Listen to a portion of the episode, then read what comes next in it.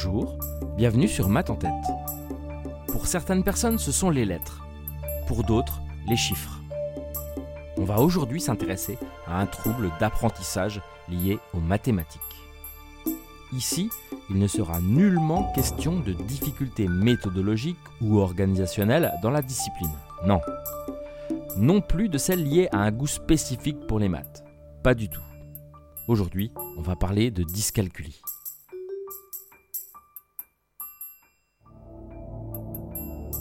La dyscalculie est un trouble spécifique de l'apprentissage qui se caractérise par des difficultés significatives dans la compréhension des concepts mathématiques, les problèmes liés aux chiffres et aux représentations. Elle fait partie de la famille des troubles 10, comme la dyslexie, la dyspraxie, la dysorthographie, la dysgraphie, dont on entend un peu plus parler peut-être. Mais malgré un mauvais fonctionnement de certaines zones du cerveau, liées au sens du nombre, développé très tôt chez l'être humain, premier point de taille à évoquer sur la dyscalculie, elle est sans atteinte organique, sans trouble envahissant du développement et sans déficience mentale. Aujourd'hui plutôt bien connue et détectée, elle n'a pas forcément beaucoup de visibilité auprès du grand public, et même des professeurs des écoles et des enseignants en maths d'ailleurs, hein, qui y sont pourtant confrontés, ce qui questionne hein, tout de même. Comme vous le savez peut-être, j'enseigne les mathématiques depuis plus de 20 ans. J'ai forcément croisé des élèves touchés de près ou de loin par ce trouble. Mais difficile de mettre un visage sur la dyscalculie sans y avoir été bien formé. D'autant que les manifestations et les degrés de trouble sont bien entendu différents d'un individu à l'autre. Avec beaucoup d'humilité face au sujet, j'avais l'envie forte de vous en parler, mais je ne me sentais pas vraiment la légitimité de la présenter de manière pertinente. En revanche, je connais quelqu'un qui le fera bien mieux que moi. Et très gentiment, elle a répondu favorablement à mon invitation.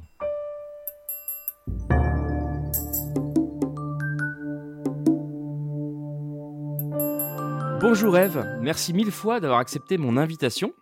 Bah avec plaisir. C'est un vrai plaisir pour moi d'échanger un peu avec toi parce que ben, tu le sais, hein, c'est une de tes vidéos sur la dyscalculie qui, euh, sur la chaîne Tomate, a fait écho en moi et m'a donné envie d'aborder le sujet. Mais est-ce que tu peux déjà te présenter aux auditeurs en quelques mots? Oui, alors donc je m'appelle Eve et je tiens avec Alex, un autre Alex, euh, la chaîne Tomate, qui comme ma tête propose de la vulgarisation mathématique, mais aussi des sujets plus poussés abordés en licence et en master.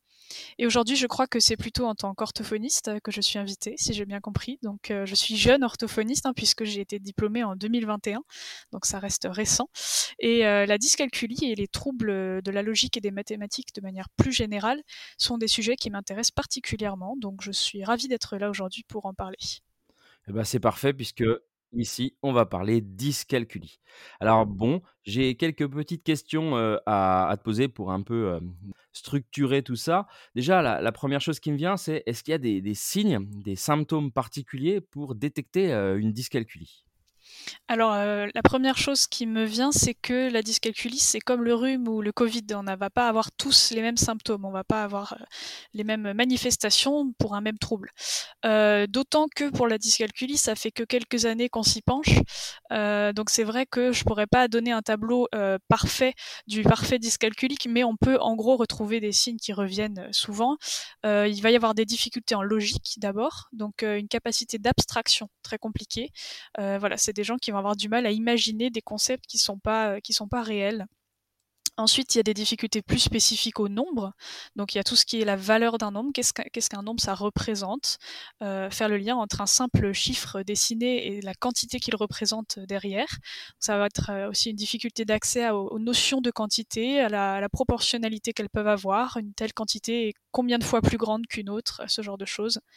Euh, et puis ensuite, euh, dans le pur et dur, les calculs, donc ne pas comprendre le sens des opérations ou avoir plus de mal à y accéder. Euh, le fait de comprendre qu'une addition, bah, c'est plusieurs choses ensemble et pas juste deux chiffres avec un plus entre les deux, parce que ça, c'est vrai qu'il va y avoir des, élèves qui ont tendance à, plaquer ça. Si je leur demande c'est quoi une addition, ils vont me dire ben c'est deux chiffres avec un plus entre les deux. Oui, mais ça veut dire quoi? Qu'est-ce qu'on fait?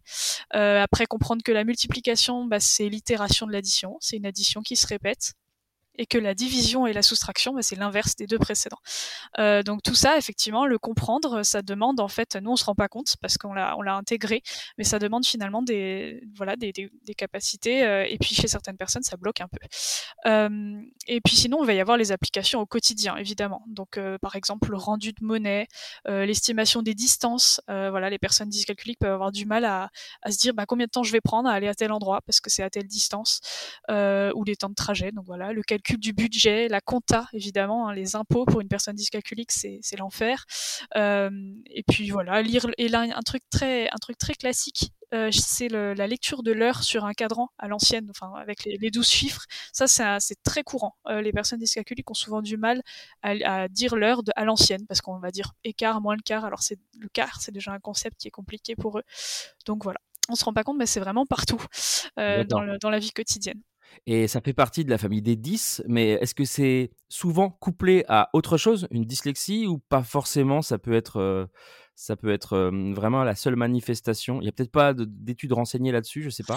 Alors, euh, on a remarqué, on a constaté quand même que euh, les personnes qui ont un trouble 10 ont plus de chances d'en avoir un deuxième, c'est-à-dire qu'il y a souvent des, ce qu'on appelle des comorbidités, même si le mot est assez fort dans ce cas-là. Euh, donc effectivement, oui, il y a des risques d'avoir pas seulement dyscalculie, mais aussi autre chose.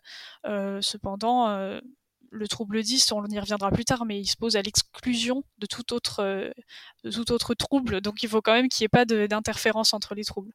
D'accord. Et on, sait d'où ça vient, enfin d'où ça vient. Est-ce qu'il y a une origine? Est-ce que euh, c'est un phénomène spontané? Ou est-ce est qu'il y a un lien avec euh, les parents? Euh, oui, alors, les troubles 10 sont structurels. Ça veut dire qu'il y a une réelle atteinte dans le cerveau. Il y a la zone euh, qui se développe pas comme elle devrait, mais sans apparaître à l'IRM. Ça, reste discret. Par contre, donc donc c'est pas à confondre avec quelqu'un qui n'aime pas les maths ou qui dit bah c'est pas mon truc. Par contre, c'est sans déficience intellectuelle parce que les troubles 10, euh, le diagnostic de trouble 10 se pose à l'exclusion de tout autre diagnostic. Si vous avez des grosses difficultés d'orthographe malgré un cerveau normal et une intelligence normale, vous êtes peut-être dysorthographique.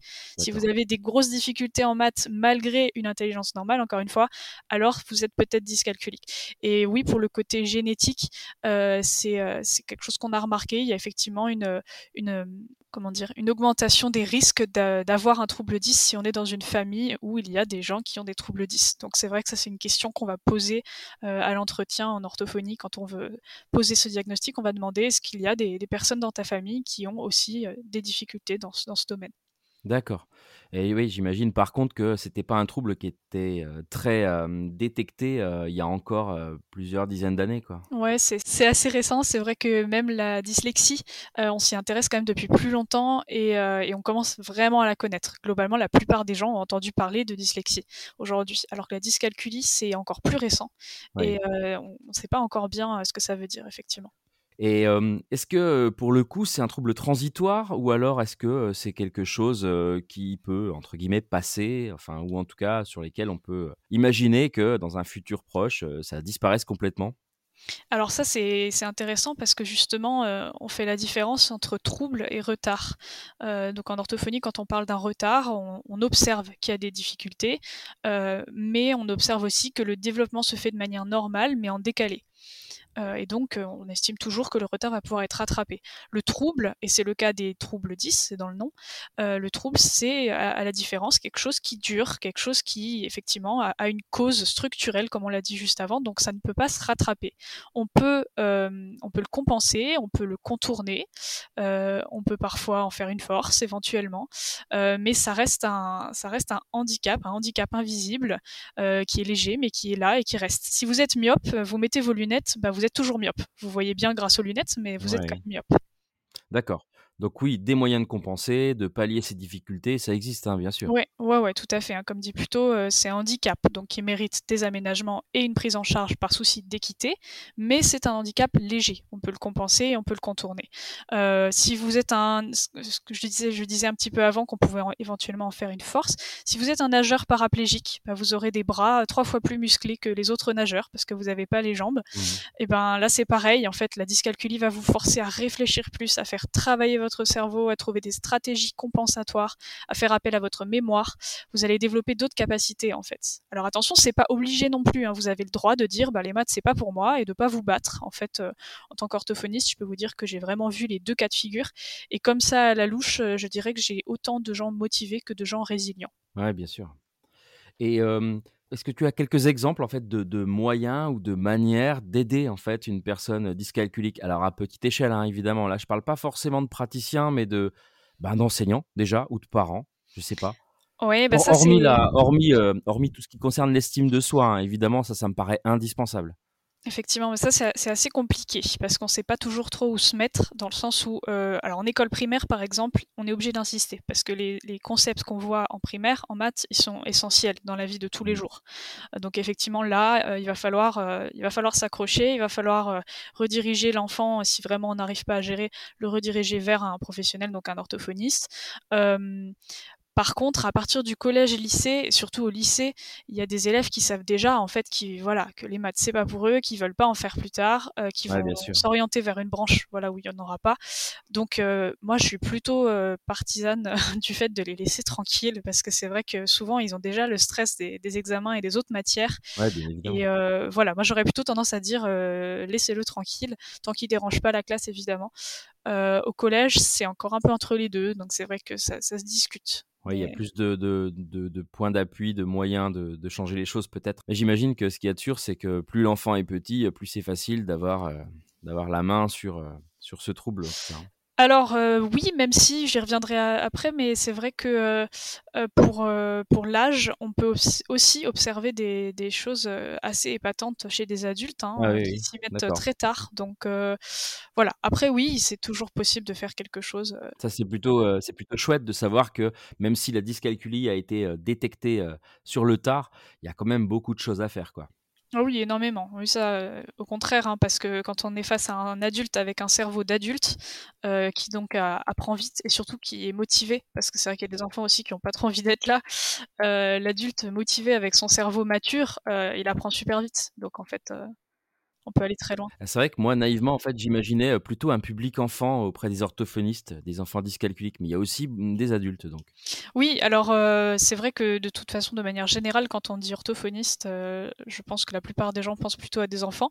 donc ça, c'est de toute façon un stéréotype qui est faux, parce que les orthophonistes s'occupent même beaucoup des personnes âgées, notamment, euh, pour, la, pour plein de choses, pour la déglutition, pour la mémoire, mais bon, je ne détaillerai pas ici parce que c'est pas le sujet, et aussi des adultes, en fait, de tout âge, notamment suite à des accidents, des AVC, typiquement.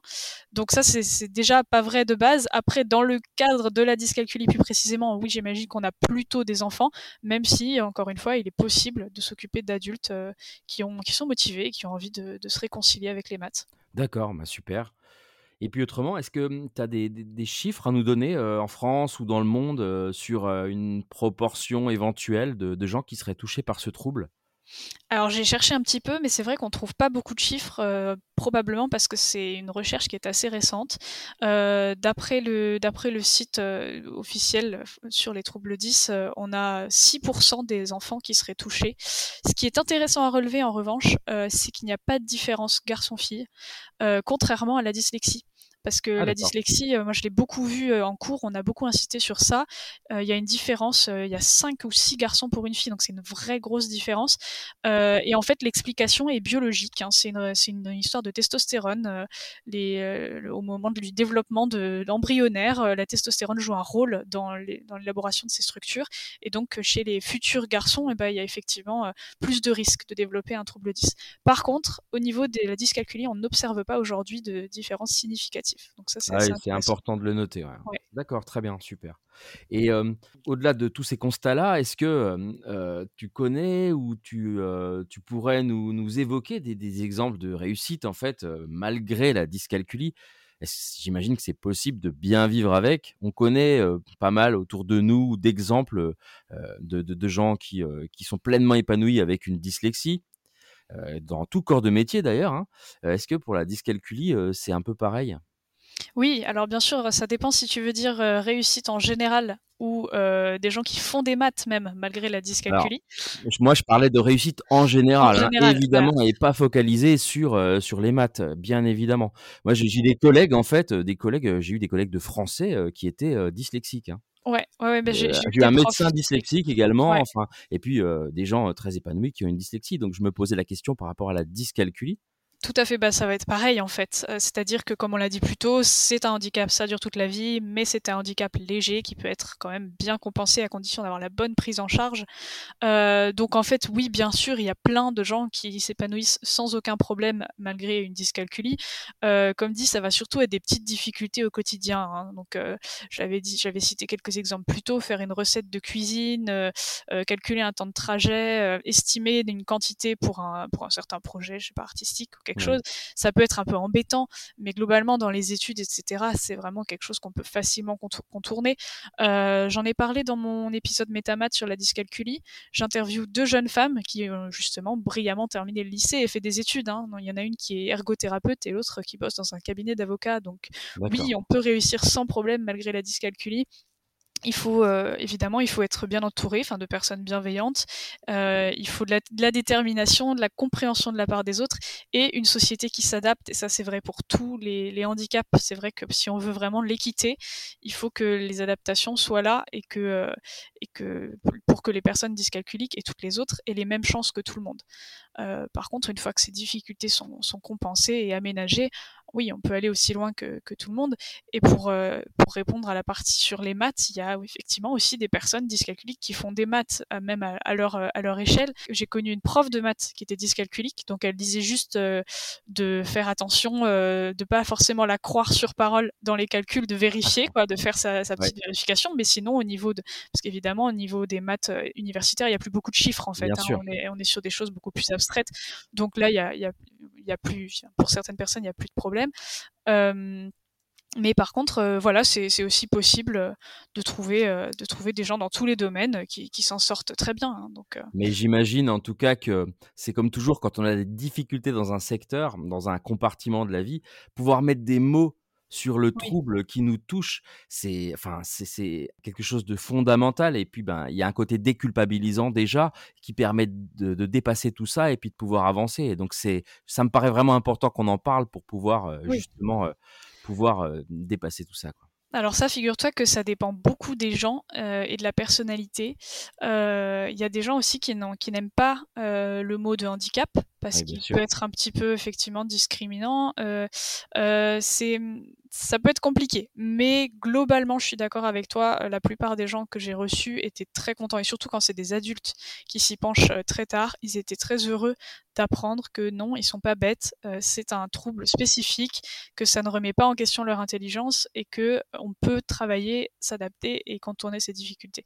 J'ai eu euh, j'ai eu deux trois deux trois personnes adultes de 30 ans, une trentaine d'années qui venaient en me disant bah voilà, j'ai entendu parler de la dyscalculie et je me suis dit mais c'est peut-être ça en fait depuis toutes ces années, c'est pas que je déteste les maths, c'est que vraiment c'est pas fait pour moi et puis on a pu travailler comme je le disais un petit peu plus tôt, avec un, cerveau d'adulte complètement mature et motivé, et on peut aller tellement loin, enfin, on peut tout reprendre en quelques semaines, quoi. Ouais, c'est euh, génial. Voilà. Ça fait très plaisir ce genre de, prise en charge parce que c'est vrai qu'un enfant, il lui faut euh, toutes les années d'école primaire pour arriver à ce qu'on peut faire en quelques semaines avec un adulte euh, bien, bien motivé.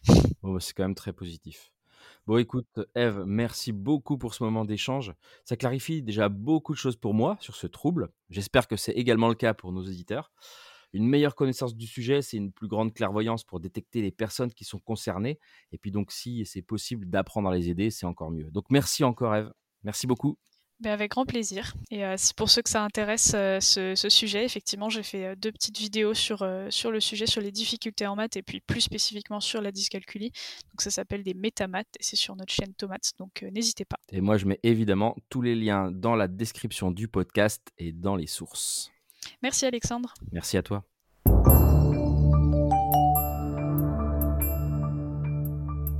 Merci à vous d'avoir écouté ce podcast et merci à Eve pour sa participation précieuse à cet épisode. N'hésitez pas à aller voir son travail avec Alex sur la superbe chaîne YouTube Tomate. Lien en description et dans les sources. Si ces quelques minutes d'écoute vous ont plu, vous connaissez la chanson. 5 étoiles sur Apple Podcast, Spotify, Deezer et consorts, et un commentaire positif. Ça serait chouette et ça encourage la poursuite de cette émission. Émission que vous retrouverez dans deux semaines pour un nouveau voyage rencontré mathématique. Tout de bon?